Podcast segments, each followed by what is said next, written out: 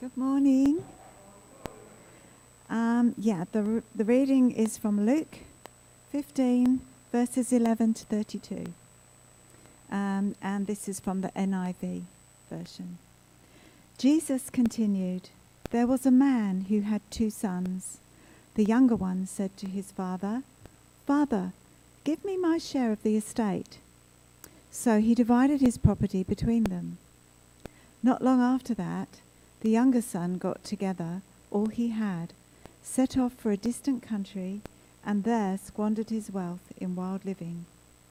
After he'd spent everything, there was a severe famine in the whole country, and he began to be in need. So he went and hired himself out to a citizen of that country, who sent him to, um, to his fields to feed pigs. He longed to fill his stomach with the pods that the pigs were eating, but no one gave him anything. When he came to his senses, he said, How many of my father's hired servants have food to spare, and here am I, starving to death? I will set out and go back to my father and say to him, Father, I've sinned against heaven and against you. I'm no longer worthy to be called your son. Make me like one of your hired servants. So he got up and went to his father. But while he was still a long way off, his father saw him and was filled with compassion for him. He ran to his son, threw his arms around him, and kissed him. The son said to him, Father, I've sinned against heaven and against you. I am no longer worthy to be called your son. But the father said to his servants, Quick, bring the best robe and put it on him. Put a ring on his finger and sandals on his feet. Bring the fatted calf and kill it. Let's have a feast and celebrate. For this son of mine was dead and is alive again. He was lost and is found. So they began to celebrate. Meanwhile, the older son was in the field when he came near the house and heard music and dancing. So he called one of the servants and asked him, What's going on? Your brother has come, he replied, and your father has killed the fatted calf because he has him back safe and sound. The oldest brother became angry and refused to go in. So his father went out and pleaded with him. But he answered his father, Look, all these years I've been slaving for you and never disobeyed your orders. Yet you never gave me even a young goat so I could celebrate with my friends. But when this son of yours, who has squandered your property with prostitutes, comes home, you kill the fatted calf for him. My son, the father said, you are always with me, and everything I have is yours. But we have to celebrate and be glad, because this brother of yours was dead and is alive again. He was lost and is found. Thank you.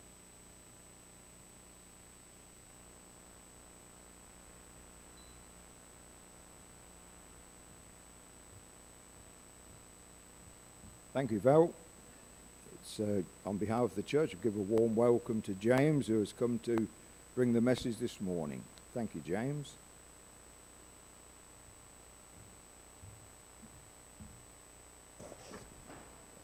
Good morning. Let me take this mask off so I can talk a little bit freely. Can I put this on a chair? Is that all right?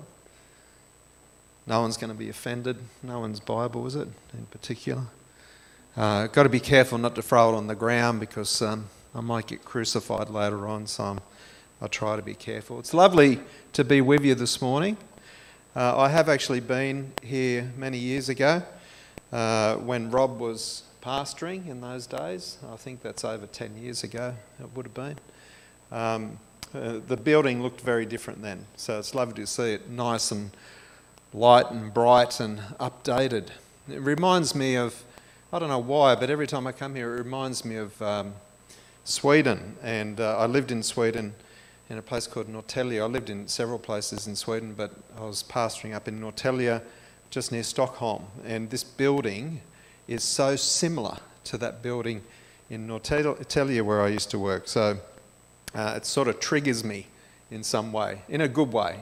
So don't get offended by that. So I want to talk today about the subject of sin and repentance.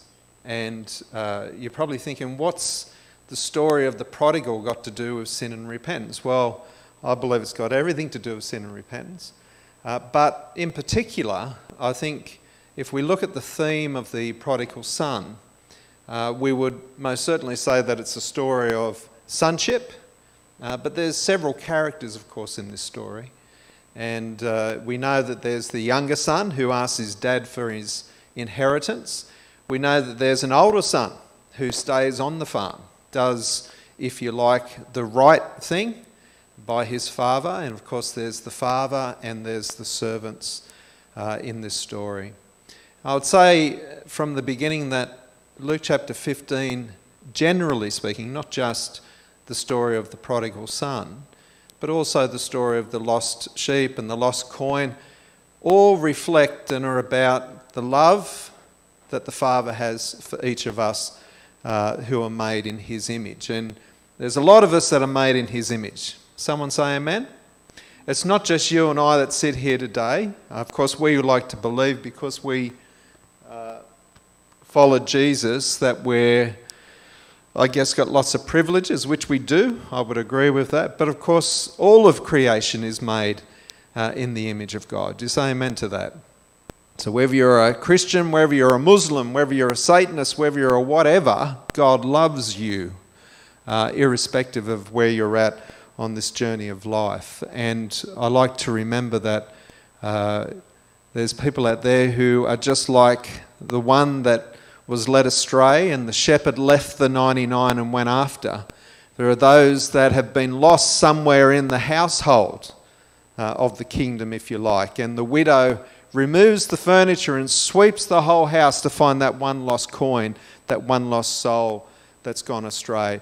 And then the father, of course, who waits so eagerly and patiently for his son who has gone off to squander his inheritance.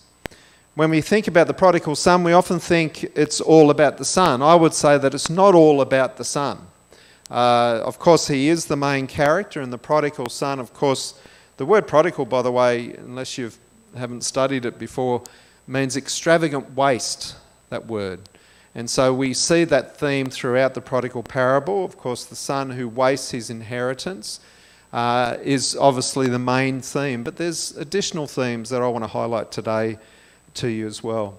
I want to put down some ground rules uh, when we look at this subject of sin and repentance based on the prodigal son. And the first thing I want to highlight when we think of the prodigal son is, is the son comes to the father and he asks his dad for his inheritance. Now, according to Jewish tradition and according to our tradition, that's uh, very unusual because uh, to receive your inheritance as a son, according to Jewish tradition at the very least, you would have had to have your father pass away. So it would have been a great offense uh, for the father, really, to hear his son say, Hey, give me my inheritance because I want to take it and do my own thing. The other thing that we need to remember is that the Father gives both the sons their inheritance. He doesn't just give the one younger son, but it says he divides the inheritance amongst the sons, both plural. And according to Jewish tradition, tradition again, the father would have divided, uh, if he had two sons, and that's what this parable says, he would have divided the inheritance into three lots. And he would have given the older son a double portion. So the, the older son uh, was doubly blessed, if you like, uh, as a result of the younger son's actions. It also says here that the younger son took his inheritance and he left for a distant land. He left, if you like, the place of his belonging. He left the place of his upbringing. He left the place of his father. Uh, and everything that he knew, he left behind. And he went to a distant land. He, if you like, if I can interpret it in my way, I would say that he pursued his own path. He took his own decisions and decided for his own life instead of following what the Father wanted for him. So there's a lot in this parable, and I'm only touching on a few items here to think about, but I want you to have that in the bottom of your thoughts today as we go through this subject of sin and repentance. He wanted his father dead. That's an extreme.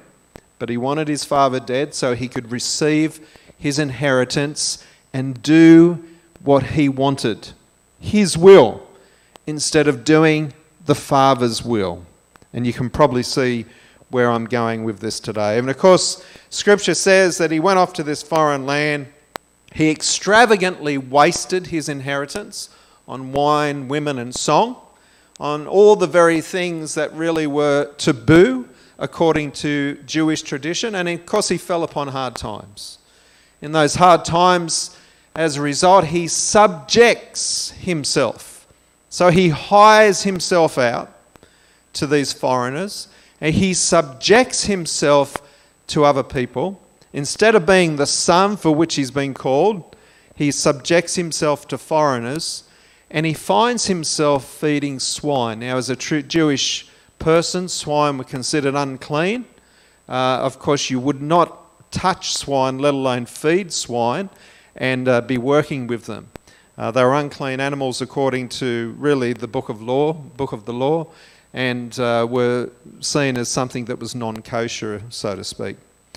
So this finally, this son comes to his senses. Scripture says, and he, he does two things. One, he repents. It says that he realizes that he was wrong. And then the second thing is he turns for home. And I want you to think about those things as we talk about this subject of sin and repentance. Now, the definition of sin comes from the Hebrew word hatar, or it's got a few different pronunciations, but that's my pronunciation. It means literally to miss the mark.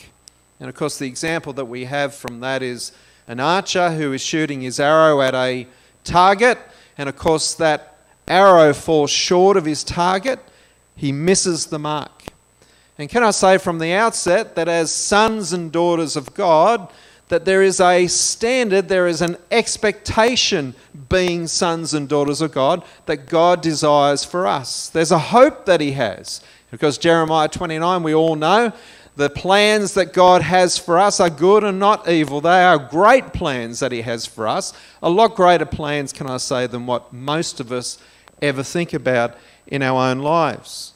And so God has this great standard, but sin is when we miss the standard that God has for our lives.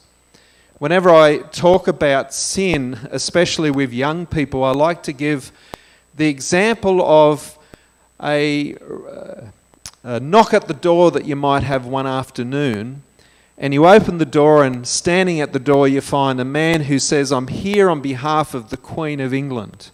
I mean, I would personally be rather excited excited about that. I'm not a you know extreme royalist, but I love the royal family. I love to see how they live and the life they live over there in England. And I've been to Buckingham Palace and I've seen the gold room and the red room and all the other rooms that they got there, and it's extravagant. It's lovely. Uh, so I would find that rather exciting to find someone at my front door saying, I'm here on behalf of the Queen.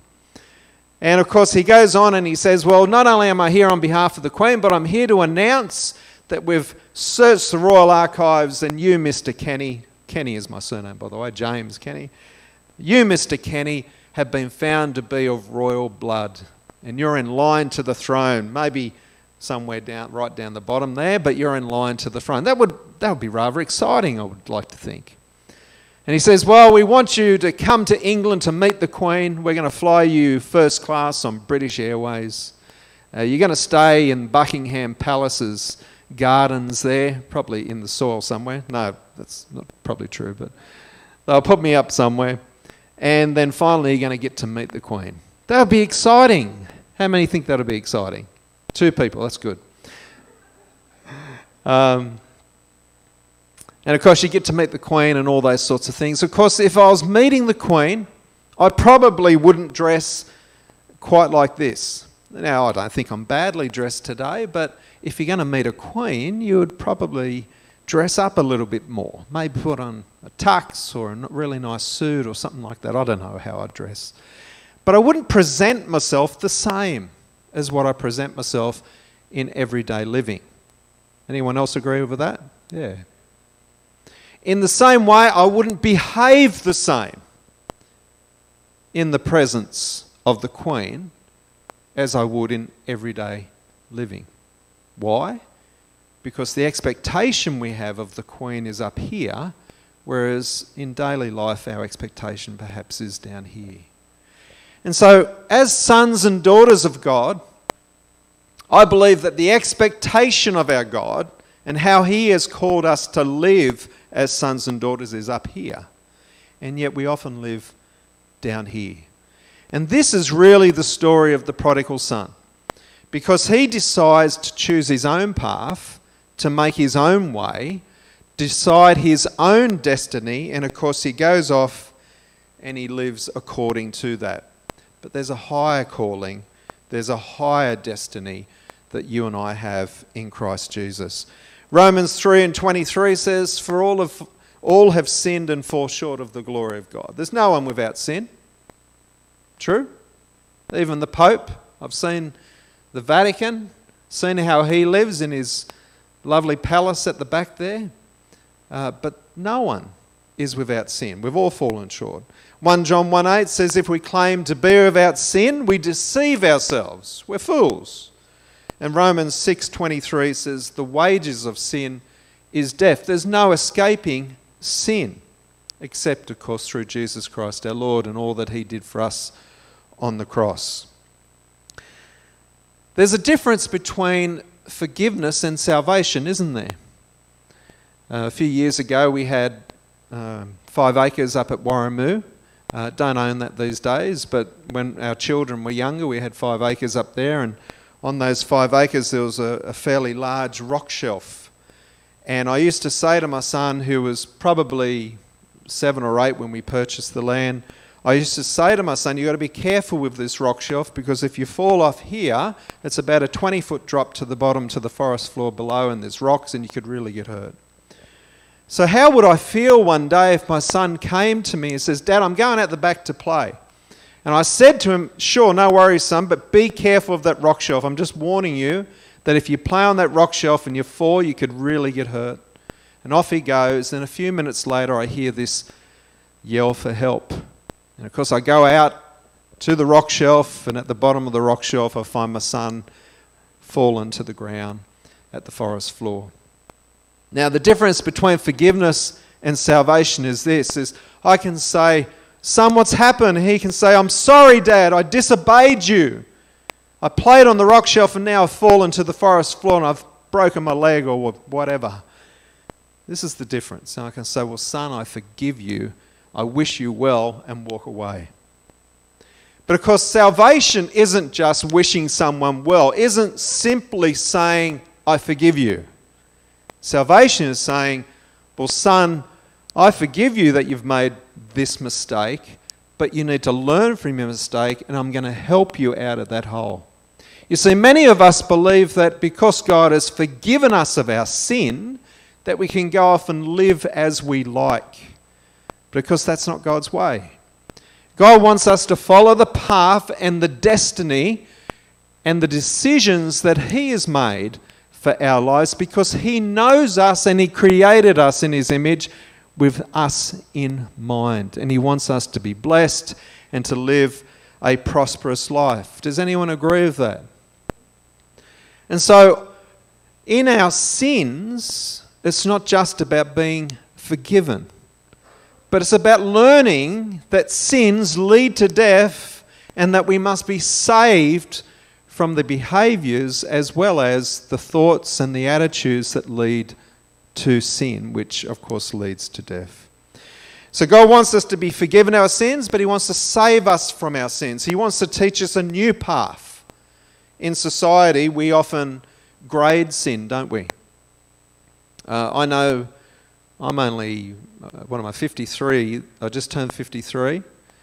And even in my lifetime, I've been a, a, follower of Jesus Christ now for about 35 years. At 17 years of age, I came to Jesus down at uh, Penrith Christian Fellowship Centre down there at Penrith on the corner of um, Simeon Road there, Orchard Hills.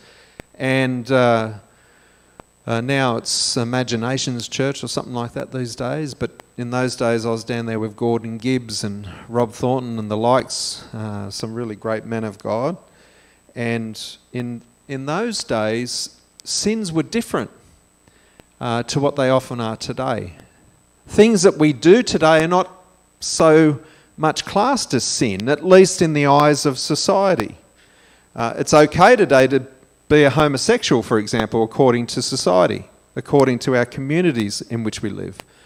And there's lots of sins like that which are considered okay in society today. But can I say that God's standard remains the same? God's standard hasn't changed. God loves the sinner, but he continues to hate our sin. And so God wants to call us out of our sinful ways and put us on a path of righteousness and holiness with Him. And that's the work of the Holy Spirit, which we pray in Psalms every day. Holy Spirit, lead me on this path of righteousness for your name's sake, Lord. Lead me, Lord, in righteousness, because that's the path that God has chosen for both you and I a Catholic colleague I work with, I'm working with DCJ or Department of Communities and Justice these days as a caseworker, and uh, I've got a couple of really lovely Catholic colleagues. And I asked one of my colleagues, What's the Catholic Church's view of sin? And she said to me, Well, I believe there's venial sins and there's mortal sins. So there's sins that don't really have much effect, venial sins sins that you can be forgiven of and there's no issue and you just say a few Hail Marys and all is well. But then she said there's also mortal sins. And in direct translation of mortal, of course, is death. So sins that lead to death. Of course, Corinthians tells us, Paul says in Corinthians, that there's uh, godly sorrow and worldly sorrow. And of course, worldly sorrow leads to death, but godly sorrow leads to righteousness. And so I believe that God would call each and every one of us into a place of worldly, sorry, godly sorrow, not worldly sorrow. Call us to godly sorrow. So, what's the difference between worldly sorrow and godly sorrow according to Scripture? The difference is a change in our behavior. So, we're once living this way, and now God says, You're going to live this way, and we do that. And we'll talk about that a little bit more. Of course, the Ten Commandments also divide sin into two groups. And by the way, Paul talks about in Ephesians ignorant sin, uh, sins that we commit ignorantly. And then, of course, there are sins that we do intentionally. So there's two groups there. The Ten Commandments are basically divided up into two groups sins that we commit against the Father and sins that we commit against each other.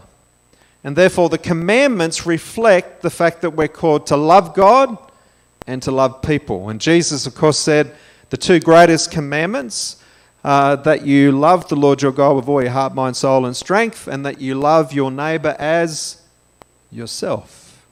And so that's a reflection of the Ten Commandments. Original sin, Genesis chapter 2 and verse 16 says, The Lord commanded him, talking to Adam at the time, You may eat freely from the tree of the garden, but you must not eat from the tree of the knowledge of good and evil. So you can imagine, you know, I don't know if you read Genesis very often, but it paints such a wonderful picture of the relationship that God has with his offspring, with his children. You can see Adam and Eve, and they're walking in the garden in the cool of the day, scripture says, and they're conversing and having fellowship with the Father, talking to them about what's happened throughout the day, perhaps. And I don't know when was the cool of the day. I assume it was late afternoon or early morning. I'm not sure exactly when that would have been. Uh, but at least it would have been uh, a warm environment, being in the Middle East, and that's the time that I would have chosen anyway. But they've got this intimate, close relationship with the Father. and the garden is sprawled out in front of them, and the father's saying, Hey, listen, look at all this, these trees and all these shrubs, and everything that you see here is for your benefit. Everything here is for your benefit, except that one tree over there. That's mine. I don't want you to touch it. And of course, typical human nature, isn't it? The very thing that we're told not to do, we often do. And Paul says that, doesn't he? He says, I do the things I don't want to do, and I don't do the things I want to do. And of course, the serpent comes in, he deceives Eve, and then, of course, it all starts from there to go downhill. Eve, of course, blames the serpent. Adam, of course, blames Eve, and that hasn't stopped, has it? Man continues to blame his, blame his wife for everything, and uh, vice versa. And of course, that relationship that Adam and Eve had with the Father at that point was different. It was different because they had chosen a different path. Like the prodigal son, they had chosen to decide their futures for themselves. Sin to me is not just a list of do's and don'ts. And don't take this wrongly now. I believe it's important for us to know black and white this is wrong. Murder's wrong. Sexual immorality is wrong. It's wrong. These things will lead to death. But what's important is also the ideology and the attitude that we have about sin. And I believe that comes from knowing who we are in Christ Jesus because of what Christ Jesus did for us, but also as a result of who we've been created for and by. And that is, of course, for the Father and by the Father. We're created in His image and we're created for greatness. So it's not just a list of do's and don'ts, but it's about having the right attitude and understanding and identification with Christ and all that He has for us. In the Garden of Eden, by the way, there's a lot to talk about the Garden of Eden. There's lots of uh, analogies of what the garden was like. What the garden was definitely like, though, it was a place of God's presence, because we know that God was present in the garden, walking intimately, closely, in fellowship with Adam and Eve. But it was also a place of his provision. In reflection, in thinking about the prodigal son, what did he do? He did just like Adam and Eve did. He chose his own path by wanting to take his inheritance and go off to a foreign land, sinning, if you like, against his father by doing so. And as a result of his sin, he wandered off to that foreign land because he chose that and he's wandered off. Adam and Eve, in their choosing to rebel against God, Scripture says that they were barred from the garden of Eden, the place of God's presence and the place of God's provision that was laid out before them. And they walked or wandered into the east. By the way, they walked into the same area that Cain walked after killing Abel. You may remember from the story that God sent him into the land of Nod. Now, the land of Nod is not a place that you fall asleep. We could do that sometimes in church, couldn't we? But the land of Nod literally means a place of wandering. So we have the prodigal son who, by his own choosing, wanders to a foreign land. He leaves the place of the father's presence on the farm. Adam and Eve, as a result of their sin, are cast out of the Garden of Eden and wander away from the place of God's presence and his provision.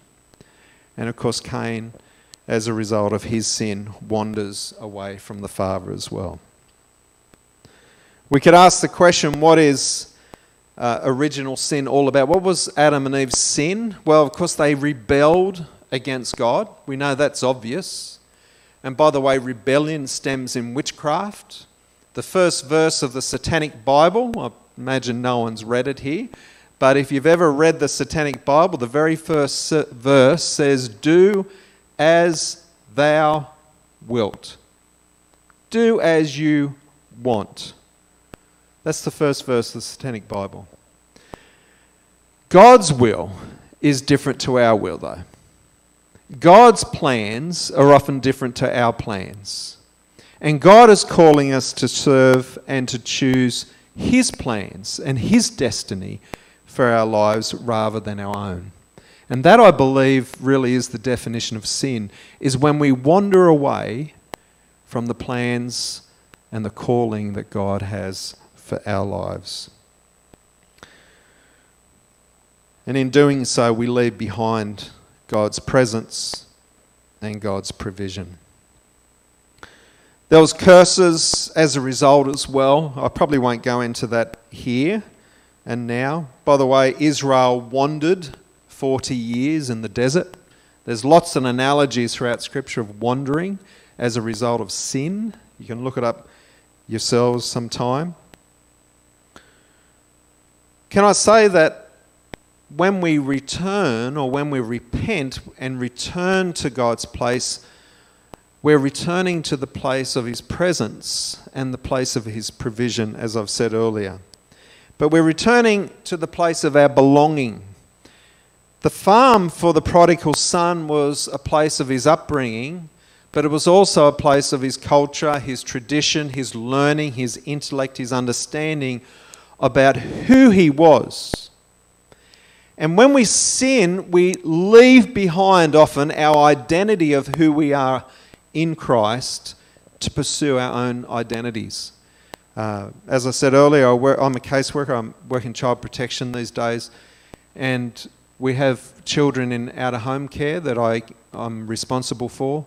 And I often, there's a number of domains, eight domains that we focus on when we work with our kids in out of home care. But one of the domains that we work on is their identity. And uh, when I talk to kids about their identity, they say, What's my identity? And I say, Well, your identity is your I am statements. And I give them examples. I say, I am a father. I'm a husband. I'm a man. I'm a caseworker. And I go on and on and on and give them examples in my own life. As believers in Christ, we have an identity as well. And it's that identity that we need to know, but also embrace to be true sons and daughters of God. To live out that purpose, that plan, that calling that God has for you and I. And I believe it all begins when we return, when we turn back to the Father and decide to choose His ways over our own ways. The word for repentance, so sin, hatah, is about choosing our own path. But the word repentance comes from the Hebrew word teshubah. And it means literally to turn back, to do a literal 180 from where we are, to turn back on our sin and turn back to our destiny in God. That's the true meaning of this teshubah. So repentance is not just something that we say with our minds or perhaps even say with our lips, I'm sorry, Father, I'm stuffed up again. But, but repentance is an action, it's a verb, it's a doing thing. That we actually take action and change what we're doing, turn our back on our sinful ways, and go back and do the will of the Father choose his path instead of our own path. So, the symbolism I've written here in Scripture shows a man who has turned his back on sin and the path of sin he was on, and who now resolutely looks to the Father, just as Isaiah says that Jesus did. Isaiah says that Jesus set his face like flint towards the cross. Over and over again, we see in the life of Christ that he chose the will and the path of the Father over his own will and over his own desires for his life. Even in the Garden of Gethsemane, and by the way, you can see that in Scripture where he's often taking himself aside in prayer all night long in many cases to find out what the will of his Father is. Even to the point, you remember when he fed the 5,000 and his brothers come to him the following day. This is his literal brothers come to him the following day and they say, Now, listen, if you're going to be a great evangelist and do all the things that you do, and you need to do X, Y, and Z, and they try to set him on this path, and he says, No, no, no, no, no. That's not what my father has said. In fact, we're going to withdraw and we're going to go to a different area now. He had the, had the chance to be a great tele evangelist, if you like, if we use that comparison today. And yet he said, No, that's not the path the Father has chosen for me. We're going to follow his path instead. So Jesus set his face like flint. We're called to set our face like flint after the will of the Father, after the plans that the Father has for our lives. In the Garden of Gethsemane, Jesus, of course, prayed three times, didn't he? And each and every time he said, Father, let this cup pass by me, but not my will be done, but your will be done. And we're called to be just like Jesus in that regards and say, Lord, there's lots of opinions, there's lots of ideas, there's lots of thoughts that I have which are good, but they're not necessarily always your thoughts and your ideas. What is your plan? What is your will, Father?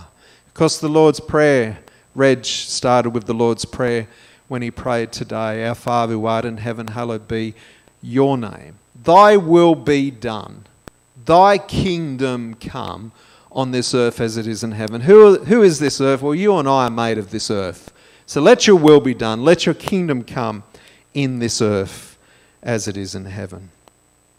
So repentance results in a change of behavior. It says we turn our back on the sin and we turn back to the Father.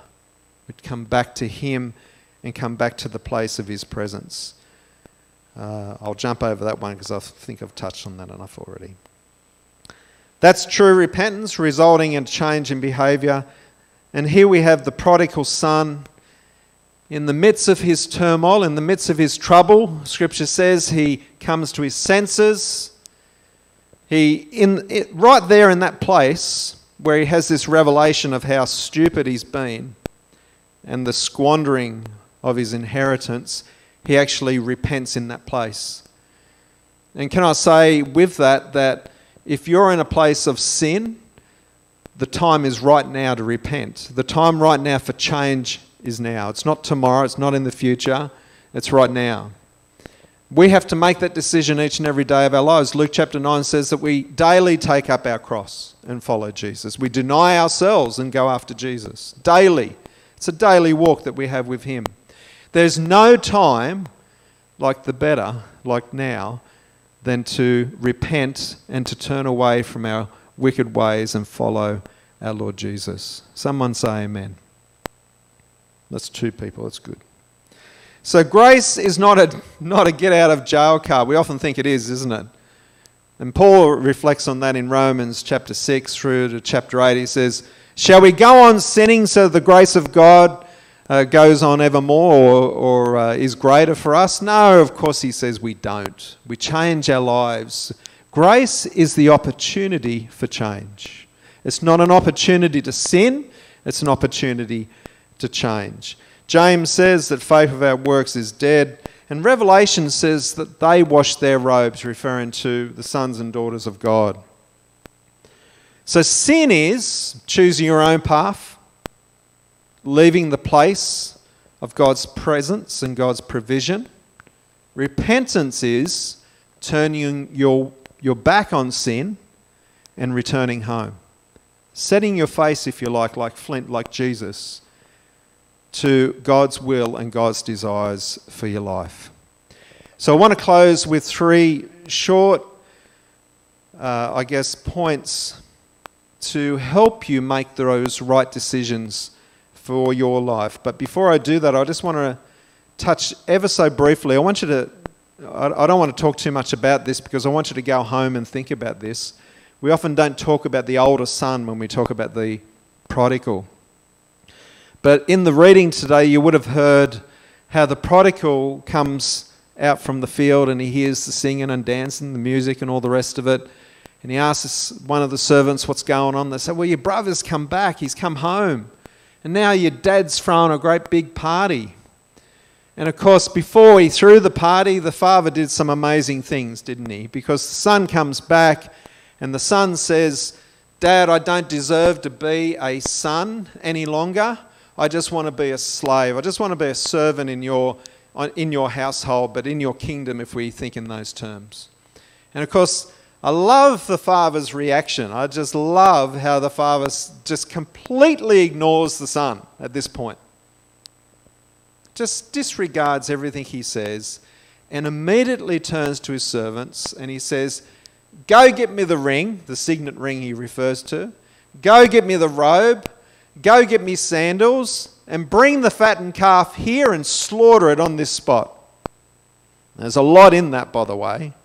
A lot of symbolism which you need to study. It's very important as sons and daughters of God that we understand the symbolism because all of this relates to who he is in Christ and who we are in Christ, or who he was on his father's farm and who we are in Christ. Of course, the signet ring that was the son's authority to do business, if you like, in the father's name. Whenever they did a business deal, they used the signet ring to seal the deal, literally. The robe, of course, or the sandals, I'll say next, the sandals were a sign of sonship also because servants never wore sandals. But sandals also enabled a son to do the business of his father by equipping him. It's like having, uh, if you like, a lovely truck uh, in the family business where you could go and pick things up and do things in the business. Having sandals was a symbol of authority, if you like, and a, really a symbol of enabling. Thirdly, he says, bring the robe. And of course, if you've seen the Queen's robe that she wore at a coronation, I wasn't born then, so I don't. I have seen the film, so but I didn't see the original. Uh, but the Queen's robe, of course, she's got this lovely red robe and white fluffy things at the back. And I don't know if you've ever noticed those black swatches that have been sewn into the white section. Well, those black swatches apparently represent each of the kingdoms that she rules over. And so, a robe, especially of that significance, represents the authority and the power that we have through Christ Jesus.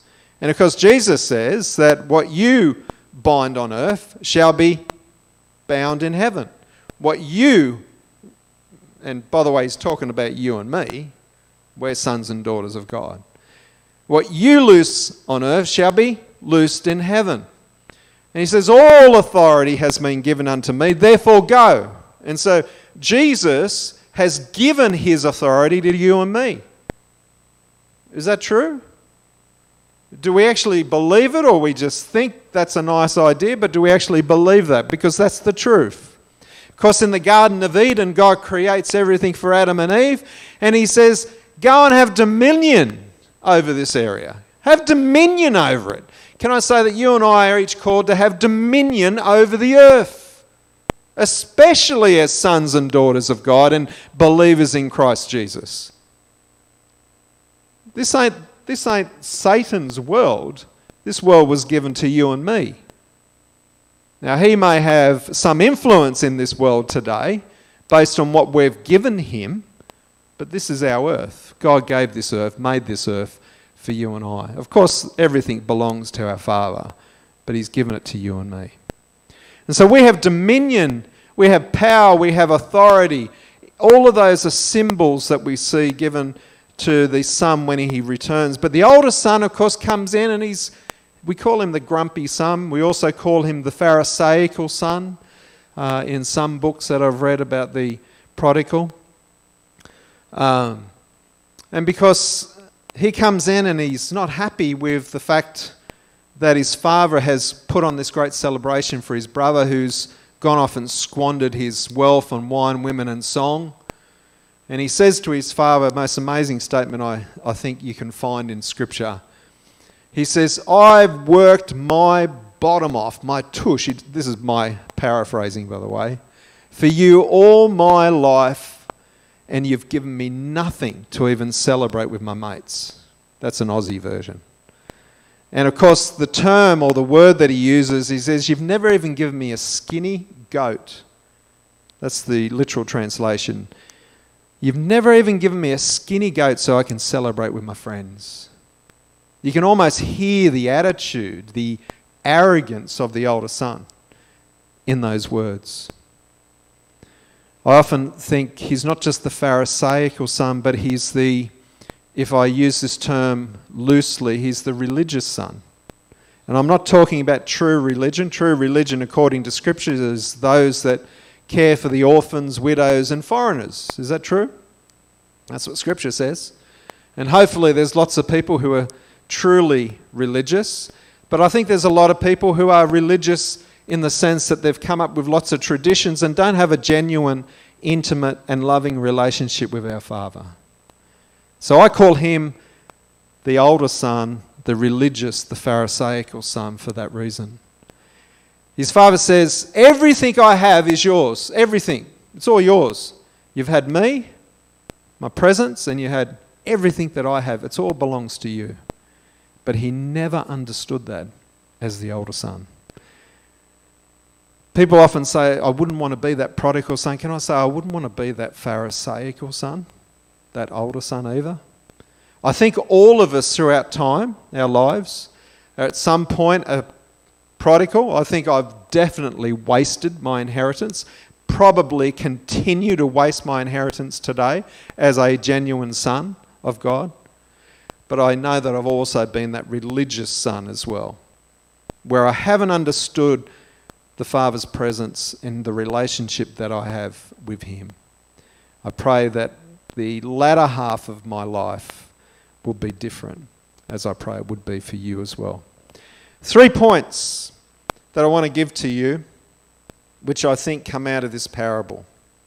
Number one, if we want to set our lives or be like Jesus, if we say that, then we need to seek after the presence of our Father in all occasions or on all occasions. Matthew 6 and 33 says, Seek first the kingdom of God and all its righteousness. And then all of those other things that you need food and clothes and shelter he says, I'm going to take care of all of that if you seek first the kingdom of God and my righteousness for your life. Colossians 3:10 says, set, set your mind on things above and not on things below. How many know that our destiny is heaven? That's our destiny. I mean, it's great that we have things on this earth, and it's great that we can know, if you like, God and His provision, His presence and His provision on this earth. But there's a greater destiny that we have, and that's heavenward. And Paul says in Philippians, he says, Philippians, he says, I press on towards the goal for which I have in Christ Jesus, heavenward. That's his goal. That was always his goal, and that should always be our goal. It's our ultimate destination. So, in seeking the kingdom, we've got to turn our back on sin, unrighteousness, and we've got to pursue righteousness in Christ Jesus. We need to establish godly patterns and practices for life. That means, that means a daily ritual of prayer, a daily ritual, or at least a, a weekly or a monthly ritual where you fast and pray. Uh, daily Bible readings and fellowship with brethren is really important rituals that we need to establish in our lives to set, if you like, God's kingdom and God's plans and His presence first in our lives. Number two, go after the provision that God has for you. Not after the worldly provision that the world can give you, but go after the godly provision which moth cannot destroy, so to speak. Go after the things of God's kingdom that are more costly than gold, if you like. And of course, Revelation says that God would have us buy from Him salve for our eyes, and of course, robes that have been washed by Him, and gold which has been purified in the fire. Go after that gold that He has for your life. Understand that you have everything pertaining to life and godliness through Jesus Christ our Lord. There's nothing that hasn't been done for you already. Know what you have through Jesus Christ. 2 Peter 1 3 says, God's divine power has given us everything we need to life, for life and for godliness. This power was given to us through knowledge of the one who called us by his own, which is Jesus Christ. Ephesians 1 3 All praise God, the Father of our Lord Jesus Christ, who has blessed us in, uh, with uh, every spiritual blessing in heavenly realms. There is no lack in God's kingdom. Someone say amen? There's no lack in His kingdom, there's no lack in Him. When we seek after His presence and His provision, we will see that. The same Spirit that raised Christ from the dead now lives in you and it lives in me. The very things that Jesus did when He walked the earth, you and I have the opportunity to also do in the time that we walk this earth. Pray for the sick, heal the sick, preach the gospel, the good news of Jesus Christ. That's what you're called to do. That's what we are called to do in this world. Amen? And finally, go after your identity as a son or a daughter of Christ or God, because that's who you are. Understand the authority, the power, the dominion that God has given to you and given me. Romans 8:11 says the spirit of God who raised raised Jesus from the dead lives in you, and just as God raised Christ from the dead, he will give life to your mortal bodies. Uh, 1 Corinthians chapter 6 and 19 says, "Do you not know that your body is a temple of the Holy Spirit who dwells in you, whom you have received from God, and you are not your own?" You are not your own. We're God's creation. We're called to rule and we're called to reign with Him in righteousness. And all of God's saints said, Amen. Let's pray. Father, we thank you for the example that we have in this prodigal son. The way in which he chose his path over the path that his father had for him. And Father, we say this day that we don't want to be like that. We don't want to choose our own path. We don't want to have our own opinions, our own ideas, but we want instead your path, your ideas, your opinions. We pray, Father, that we can have the mind of Jesus Christ, as your word tells us. We thank you for your thoughts and your ways, which are so much higher than our thoughts and our ways. Father, I pray for every single believer in this place today. And those that are not present, Lord, we pray for them also, Lord. Father, we lift the body of Jesus Christ, the church of Jesus Christ, we lift you today. We bless your church. We thank you, Father, for all that you've provided for your church through Jesus Christ our Lord. And Father, we bless your church. We pray, Father, that every plan, every desire, everything that you have chosen for your church, for each and every one of us individually, that they are yes and amen in Jesus Christ. So, Father, we set our faces like flint, just like Jesus did. We set our faces like flint after your desires for our lives, your plans, Father. Let it, Father God, every plan that you have, every desire that you have for us, let it be done in Jesus' name. As we set aside our own wills, as we take up our cross daily, deny ourselves and follow you.